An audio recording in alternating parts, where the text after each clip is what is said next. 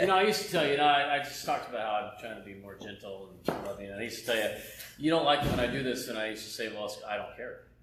Um, but I'm going to tell you, I'm going to do this because I love you. Oh, that's okay? And I really appreciate it. Okay. You know, this, he's just an amazing man. I, am not. I'm not where I am today without him. I mean, we know it's Jesus, right? But just just like we talked about, it's it's it's living a life. This man has chosen for decades, right, to live the life of Christ. No matter what. No matter what. Gave up a super high paying job. You talked about that. You know, to do what? To live for the Lord 100%. And you trusted Him. You say, you know what? I'm going to do it. And there's so many of us, all of us in this room have been blessed because of that. You're just an amazing man.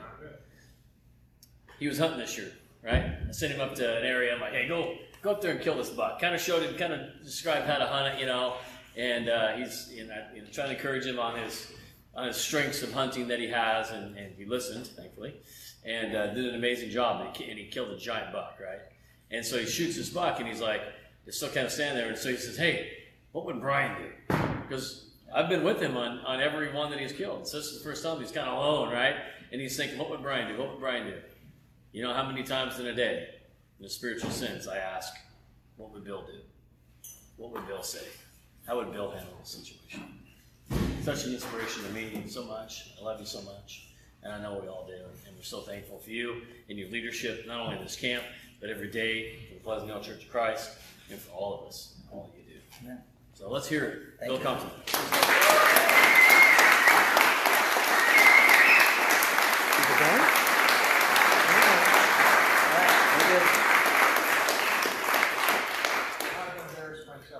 Let's uh, grab our Bibles and turn to Second Corinthians in chapter 1. 2 Corinthians in chapter 1. And you know where we're going to go? We're going to go to chapter 1 and we're going to begin in verse 1. You need to get a rolling start before you hit uh, verse 8 and then you jam on the gas. It's important that you know that. So we need to got a little context here. So 2 Corinthians chapter 1 beginning in verse 1, we'll read down through verse 11. Paul, an apostle of Christ Jesus, by the will of God, and Timothy, our brother, to the church of God which is at Corinth, with all the saints who are throughout Achaia. Grace to you and peace from God our Father and the Lord Jesus Christ. Blessed be the God and Father of our Lord Jesus Christ, the Father of mercies, the God of all comfort, who comforts us in our afflictions, so that we'll be able to comfort those who are in any affliction with the comfort with which we ourselves are comforted by God. For just as the sufferings of Christ are ours in abundance, so also our comfort is abundant through Christ.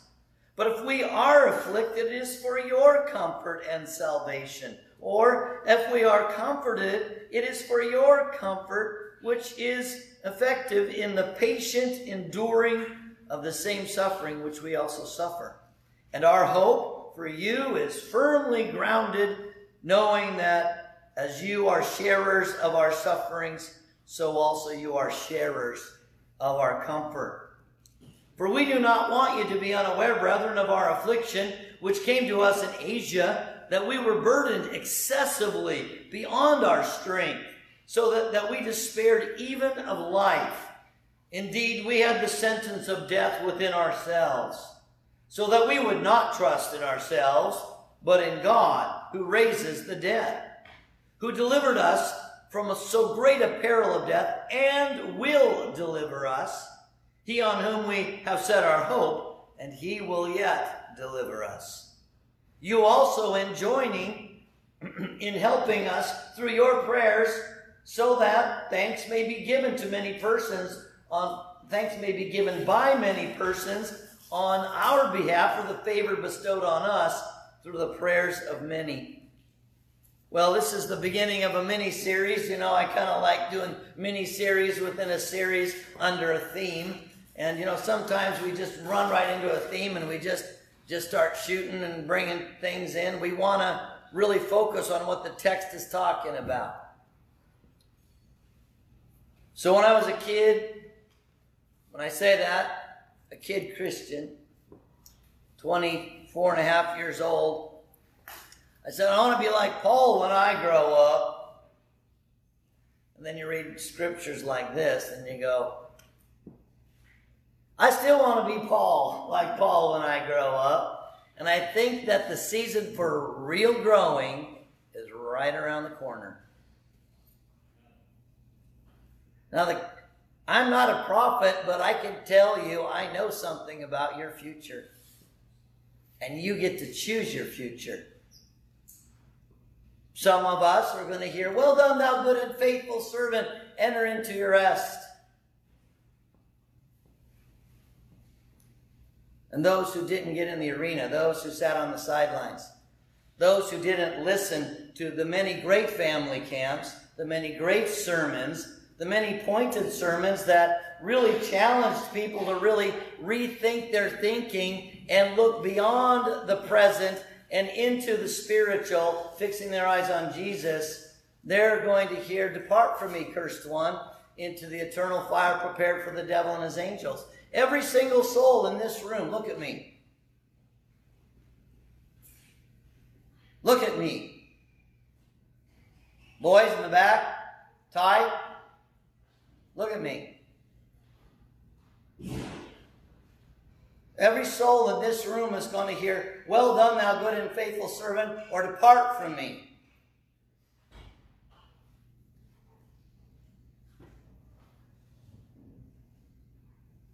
Now, you may not believe that, but that doesn't change your future. The Lord Jesus Christ came and gave his life. And the very end of his life was one of the best illustrations of what you and I are to be in this last hour. Completely and totally focused on other people and their pain and their suffering and what may be their eternal pain and suffering if you and I don't step up and trust fully in God.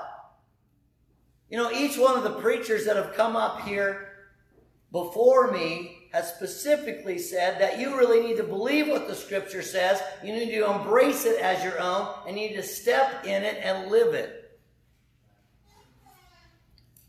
I'm working with a young man. Unfortunately, he was not able to be here. He, he is uh, um, uh, up north. He wanted to be here. The interesting thing is, is that young man, he came to me, he says, you know what? Where I go to school is absolutely insane. He says, You know, Mr. C, you've talked about schools that are no longer schools for education, but schools for indoctrination. He says, You won't even believe some of the things. And he shared some of those things. And he said, He's 16 years old, or 17, excuse me. He says, I want to be a man of integrity. I don't want to be like what I see and where I'm living right now wants to be a man of integrity. Do you want to be a man of integrity? Do you want to be a woman of virtue? Jesus said, Will I find faith on the earth when I return? You know what he's really saying? Will I find people who have trusted me so much they'll live only for me and my word? I don't know if you've already looked it up or not, but the word pistis and the, for faith and the word peitho for belief in the middle of the definition is trust and assurance. You cannot have a relationship with God if you do not trust Him. And He will not have a relationship with you if you are not trustworthy. You know, the definition of being a lukewarm Christian is someone who's not there when they're needed. You can't count on them. They're not reliable. They're not dependable. You know, what are the words for trust? Reliable, dependable. You can count on them. They're there when you need them, and they're ever present. And when asked, they'll step right up and they'll step right in. And if they see something done, they're on it and not waiting to be told what to do. Because I'll tell you what, the fields are white for harvest. The fields were white for harvest, and Steve Doty doesn't have enough time. I don't have enough time. Davis doesn't have enough time. Mike doesn't have enough time to reach all that need harvesting. Every soul needs to step into this work. Let's go back really quickly and see what's going on here. The first point in my sermon this morning is this Paul's afflictions drove him to make a decision about who he's going to trust and who he's going to put hope in. There is no such thing as snowflake Christians. Snowflake Christians are the lukewarm. And the lukewarm will not have a safe place when they die. For they'll dwell with the devil and his angels. The hour is, is the last hour. You say, how do you know that? Remember, Jesus talked about the seasons, and when there are certain things that happen, you know the season's coming. And it's already been brought up by at least two preachers that Satan is going to bring the armies of the earth upon the face of the earth, and they're going to surround the camp of the saints. Was that you, Matt? I think you might have said that. And Steve, you said that too, I think. What's that talking about? It's not talking about a geographic. It's talking about shutting down the gospel. That's exactly what G- Satan wants you to do is shut your mouth and be quiet. You can't do that and be red hot for the Lord. You know, if you're not willing to do the simple little things like stepping up and helping clean up or if you're not willing to do that because it's, it's, it's beneath you, you've missed the whole point of what Christianity is about, what Christ came to do. He came to this cesspool and it was filled with human waste, full, every single one, so that you and I would have an opportunity out of this place. And then you're not willing to pick up a broom, you're not willing to do the, the things that seem to be below us as sons and daughters of the living God, you don't even know what that means then. So let's take a look at this passage of Scripture, verse 8. For we do not want you to be unaware, brethren, of our affliction, which came to us in Asia, that we were burdened excessively beyond our strength, so that we despaired even of life. Indeed, we had the sentence of death within ourselves.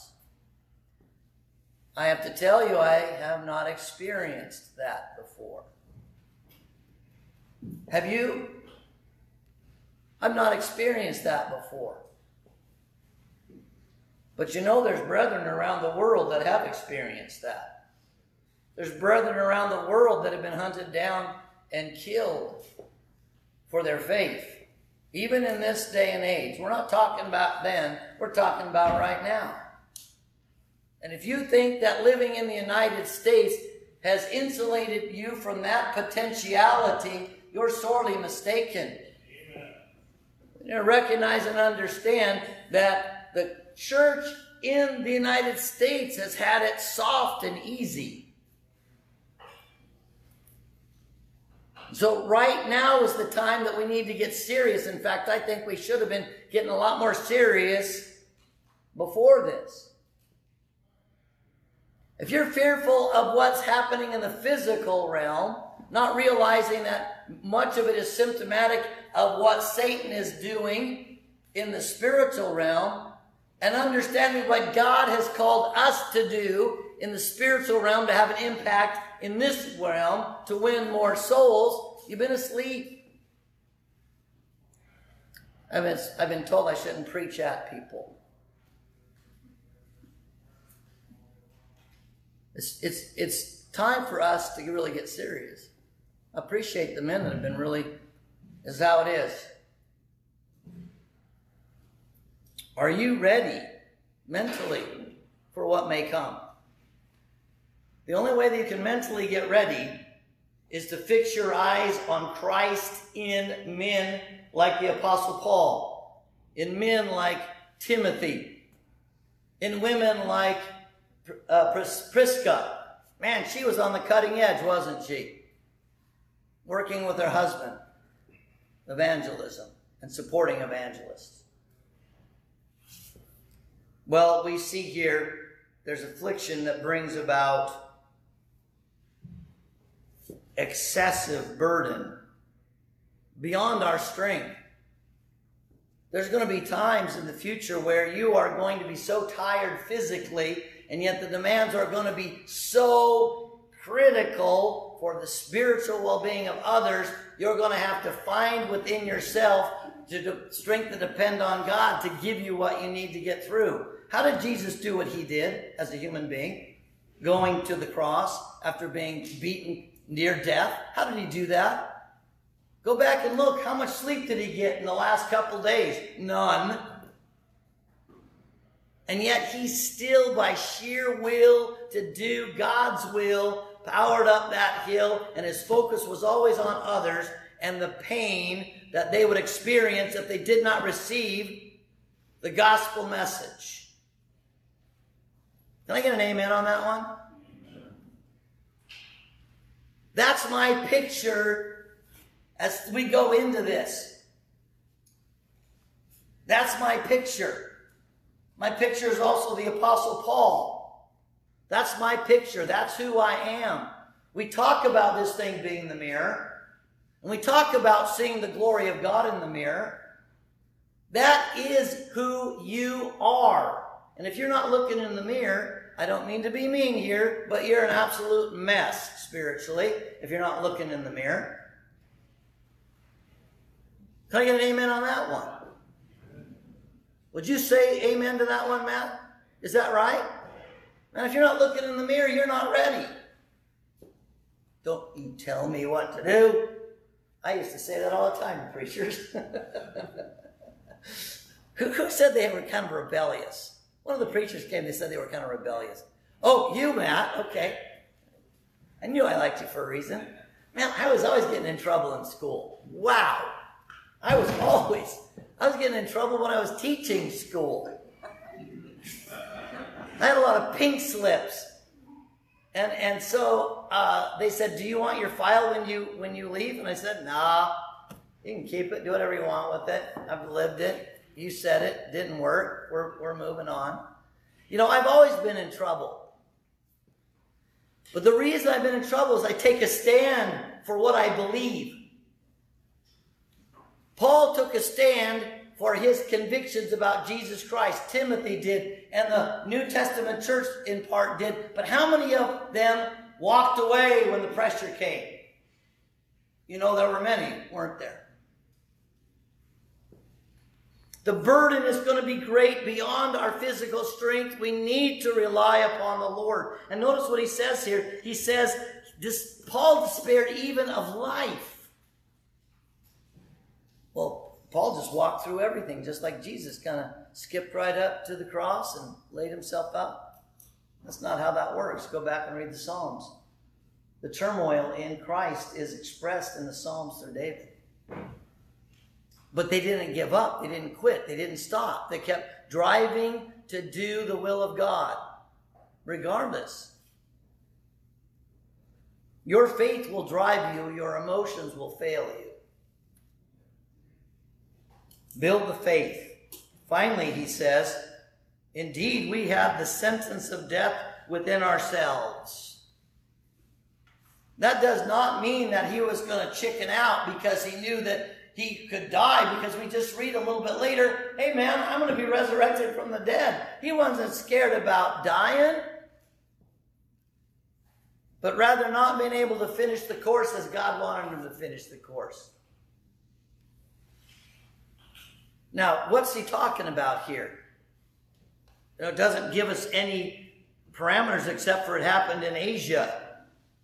I kind of think it has to do with, with Acts chapter 19. That's what I think. You know what happened in Acts chapter 19?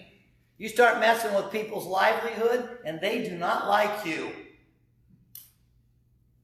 Let's take a look real quick, Acts chapter 19, so you can see how ugly it could get really fast. I mean, like, really fast. Acts chapter 19. Turn with me if you would. And uh, I believe this is what he's talking about. I might be wrong, but because, uh, you know, I always study things and I try to figure them out, and I look at commentators and they'll say, we don't know, could be this, could be that, could be thrown to wild beasts, who knows? I believe in the context of history, and the context of him having just come from Corinth. He's talking to them about what happened during his time here in Ephesus. Look at verse 21. Now, after all these things were finished, Paul purposed in his spirit to go to Jerusalem after he had passed through Macedonia and Achaia, saying, After I have been there, I must also see Rome. And having sent into Macedonia two of those who uh, ministered to him, Timothy and Erastus, he himself stayed in Asia for a while. There's the context, Asia. About that time, there occurred no small disturbance uh, concerning the way. For a man named uh, Demetrius, a silversmith, who made silver shrines to Artemis, or the goddess Diana, which was basically glorified prostitution, was bringing no little business to the craftsmen. I'm going to stop right there. Paul put a stick in the spokes of that guy's business for the Lord Jesus Christ. And a lot of those people that were worshiping down at the temple of Diana were now serving the Lord 24 7 and he lost a big part of his income. So he brings the rabble about. You know, the word says that they were enraged, and the word riot is also used there. The, one of the town leaders had to quell the riot that was happening. Now, I don't know anything about riots, but how many of you know I've been working close with law enforcement officers since 2018? In fact, I've been working with a couple great law enforcement officers even before that. But I'll tell you what, Jeff Drillinger and some of the folks that I've talked with were in riots down at the U of O and then, then riots up in Portland, right? There is a spirit of evil. It possesses people. And it says here that when the riot started and the rage was building, it was this spirit of rage, and many people were coming in to rip and tear. They had grabbed some of the Christians, Aristarchus and Gaius, and took them in the town center, and that spirit was there. And then Paul wanted to go in and make sure everything was okay. I could just see Paul. I'll, I'll straighten them all out. Kind of like an A-type personality. And there were even political leaders that were holding him back and saying, Don't go in there. You don't know what's. They would have killed him for sure. I think you're talking about the beast, big government, right? Working together with false with the false prophet. That's what's got what's coming on, man. It's big, big pharma and big everything else. Why do you think that there are big box stores that are basically wiping every little guy out. That's just because it's big. Now we need to recognize and understand that if you think you can get up in the mountains with your trailer, I know you're not going to do that. You're going to stand. But you know, you think about that kind of stuff, don't you? Well, the reality is you got to think about how you're going to stand. And how are you going to help as many people into the kingdom before it's your time? That's why he feared that death. He didn't want to, to go prematurely. Trusting God, he says. Look at the next verse here. He says in 2 Corinthians chapter 9, he says, Indeed, we have the sentence of death within us, so that we would not trust in ourselves, but in God, who raises the dead. Now here's the question.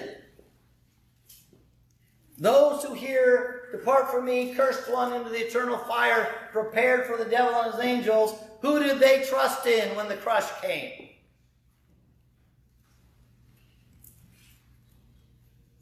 Well, you know the answer to that one. What is it? Who'd they trust in? They trusted in themselves. I got enough money. I got enough food. I got enough water. I got enough guns. I got enough. I got enough. I'm smart enough. I can figure this out. I know where I got my bug out bag. I got my it's really gonna. You are bugging out on the Lord.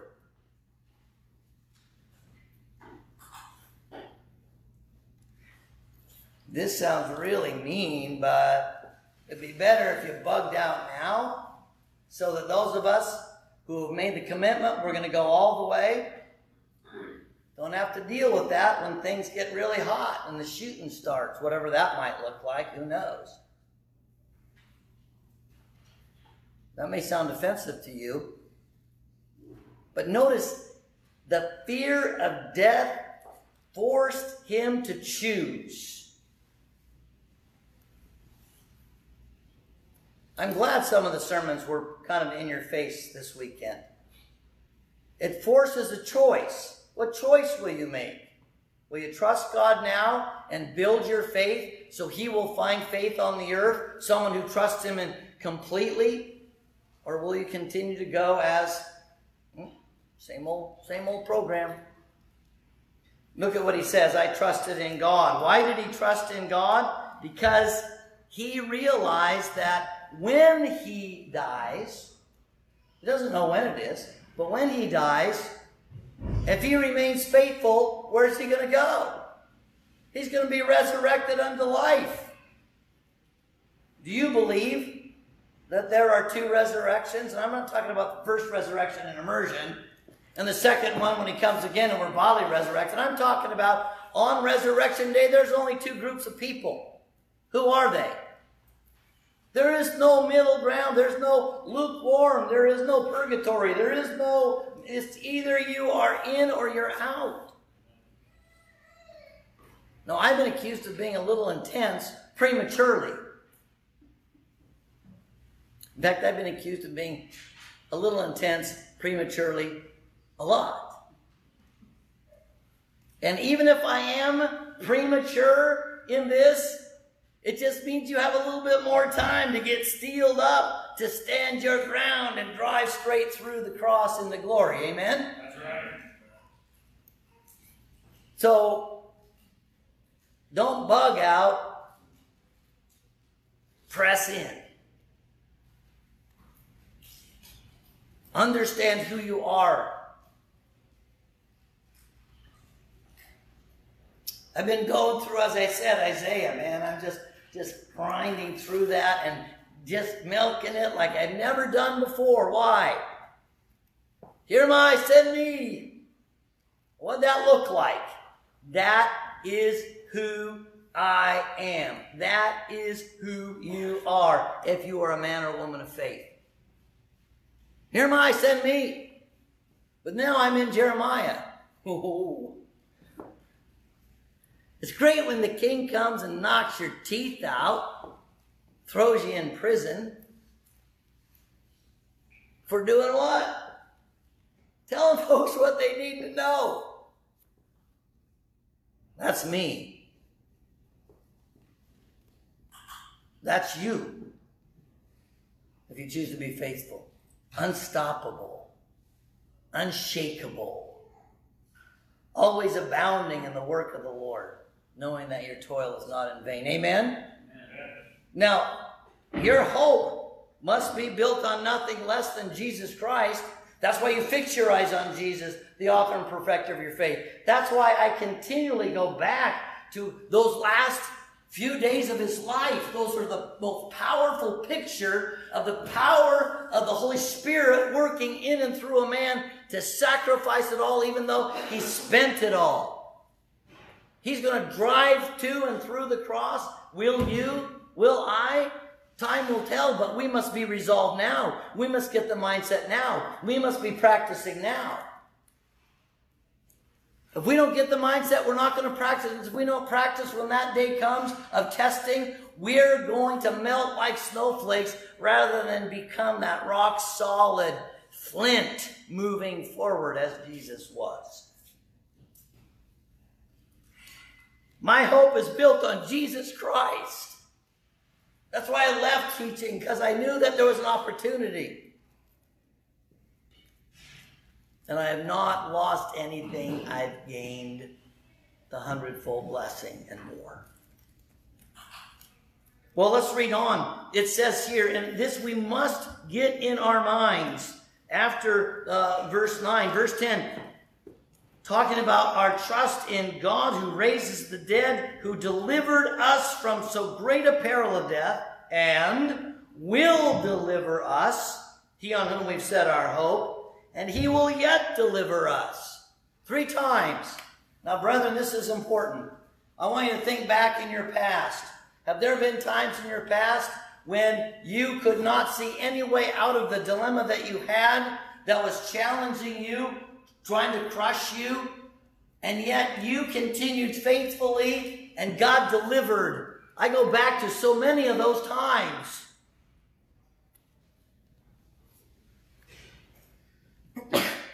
You know that I had COVID and was in the hospital. You know I told you uh, Friday night that they wanted to uh, intubate me when I came in. I must have looked pretty ugly or something. It's good that I didn't look in the mirror then. But I said, no way. But going in there and having two days of sleep deprivation, it was very difficult. But in that time, I was thinking, Jesus was sleep deprived. In that last few days, wasn't he? How many know what I'm talking about? He was sleep deprived. And yet he powered through. He didn't lose his faith. He didn't lose the focus of driving through the cross into glory because he was bringing all the Old Testament faithfuls with him and he was securing our future. I'm tired too. Wake up. I've been driving 18 hours a day for the last several weeks and I'm still driving through. I don't want you to fall asleep at the wheel. We need to recognize and understand that Jesus has delivered us. And in the future storms that come in this life, He will deliver us. He is faithful. He's the same yesterday. He did it for us yesterday. He'll do it for us today. And He's going to continue to do that for us even as we step into glory. Amen? Do you really believe that? Or have you just been going to church? I'm ashamed to say for many years I was going to church. For many years it was just a program. And I really had to step it up, and even now more so. I know in the next few years, however many years we have left, until my day, He'll deliver me. One of my concerns is that I'll go prematurely because of some knuckleheaded thing I do. So every day I get up and I want to make sure I'm working God's program, God's word, and not mine. As someone said before, that's so it was Brian, you know, trust yourself, that's when it doesn't work out. Right? Well, I love the last part here. And the last part is for all of us really to consider a very critical part of our life that I think sometimes is a challenge for folks. Look at this last part. We know God's going to deliver us even on that last day, body, soul, and spirit complete, standing before Him holy and blameless. But we need help. We need each other. Look at verse 11. You also, Paul says, speaking to the, the Christians in the city of Corinth, you also joining in helping us through your prayers. Who's been helping him? If you understand what we just read, God has been helping Paul all the way along, but he says, You Christian sister, you Christian brother, you've been helping us too. You've been working with God. God hears our prayers. God hears our prayers, and our prayers are not powerful only, but that the hand of God is moved. That's where the power is. Go back and understand God listens to the prayers of the righteous man or woman and will follow through. There's been a woman in our church, and I hope she's listening, Tamara. Every time I tell her about a new Bible study, I say, Would you pray for me as I go work with this person? Darren Kendrick is in Christ, not just because Brian opened the door and I ran through it, but Tamara was consistently praying for Darren Kendrick. That's why he's in Christ. And and for him to have come out of the world and the challenges he was facing at the time, it's miraculous. It was God, not me. There's power in this prayer. Paul realizes it that God works through the prayers of those who are righteous men and women. You also joining God in helping us through your prayers so that two things Thanks may be given by many persons on our behalf for the favor bestowed on us through your prayers. You know the favor that's bestowed on the Apostle Paul? The, the favor of God is to grant him a clear mind to preach the message as it ought to be preached to the specific individuals that he's working with. Because then those people, when they become Christians, they praise God and they praise God for the person that led them to Christ. Little did they know, Darren never knew that Tamara was praying for his soul. That God was moved because of her prayers. You know, when you say you're going to pray for somebody, you better pray right then. Don't wait. I'll put it on my prayer list when I get home. You want to know what's going to happen? You want to know? You're saying you don't need to tell me. Shut up, preacher. I know what's going to happen. I've done it. I've done it too. When you say to pray for someone, you might even want to say, Can we pray right now? That way you can be a man or woman of your word. But man, before you turn that car on, before you leave that, whatever, you better be doing the praying. Believing that God's going to powerfully work through your prayers.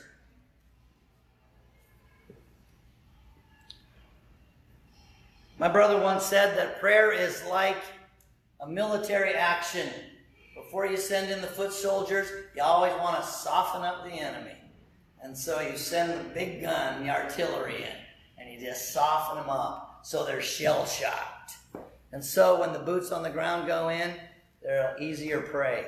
That's kind of messed up. But am I getting it right? Is that true? Pretty much, right? Well, who's the big guns? Well, I'm a big gun. No, you're not. You're a tool. It's a tool. And don't get your thinking you're something you're not. You're just a tool. I like it because if you look at it in Romans 6, it says you're a weapon. That's a little bit better than a tool. But, you know, tool, weapon, get the job done. But you want to soften up, soften up, soften up what the adversary's got his claws in people. You're not trying to soften up the people by smashing them. You're trying to smash the adversary. He's got his claws in them. And God will grant that prayer. I want you to see that this is not just here. I want you to go to the book of Colossians and chapter 4. Listen to what Paul asks the brethren, uh, the Christians in the city of Colossae, in Colossians chapter 4. Some of you are aware of this. This is a powerful passage of Scripture. It says here, chapter 4, verse 2 through 4. He says, Devote yourselves to prayer. Critical, critical in this spiritual fight. Devote yourselves to prayer, keeping alert in it with an attitude of thanksgiving, praying at the same time for us as well. What are we going to pray? That God will open up to us a door for the word so that we may speak forth the mystery of Christ for which I've also been imprisoned, that I may make it clear in the way I ought to speak. What is Paul's life about? Getting people into heaven. What was Jesus' life about?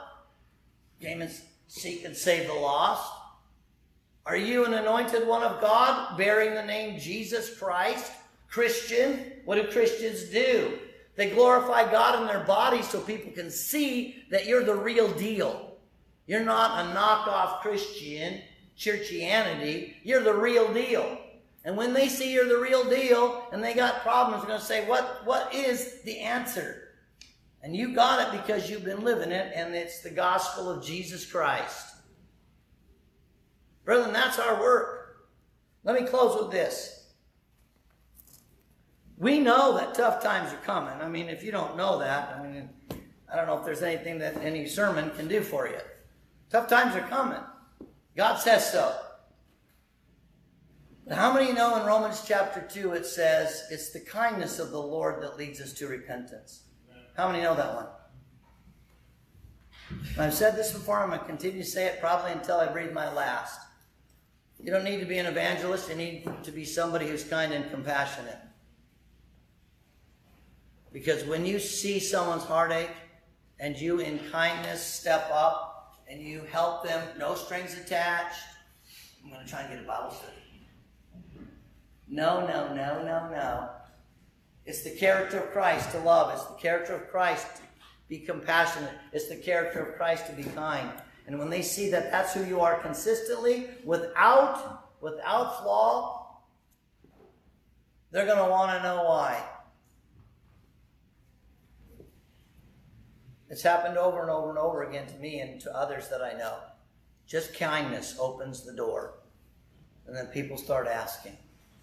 It's the character of Christ, the glory of God that opens the door, and then you can walk through with the gospel message by which they will be saved. The devil's not going to take this sitting down. He knows that we're ramping up. He knows that camps like this are getting it done and helping people to decide what am I going to do? Trust God or trust myself?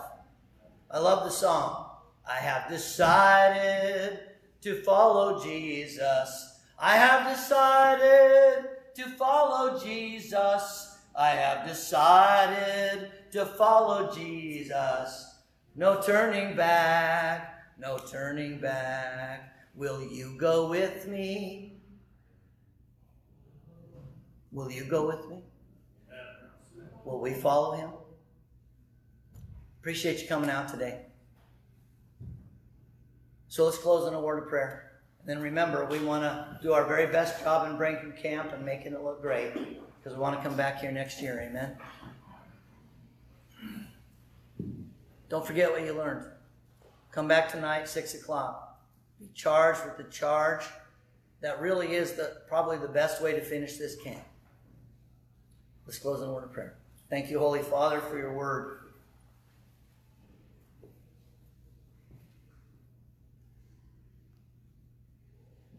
I want to be like your son Jesus when I grow up. And I'm thankful for the growing season. This is the growing season, and I get to choose.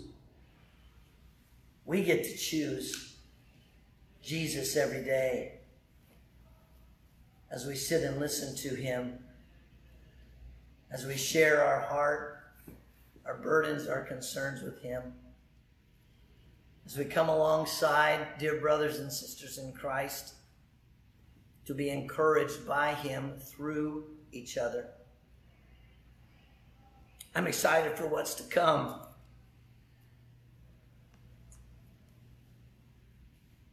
I want to be that warrior, that hero of the faith.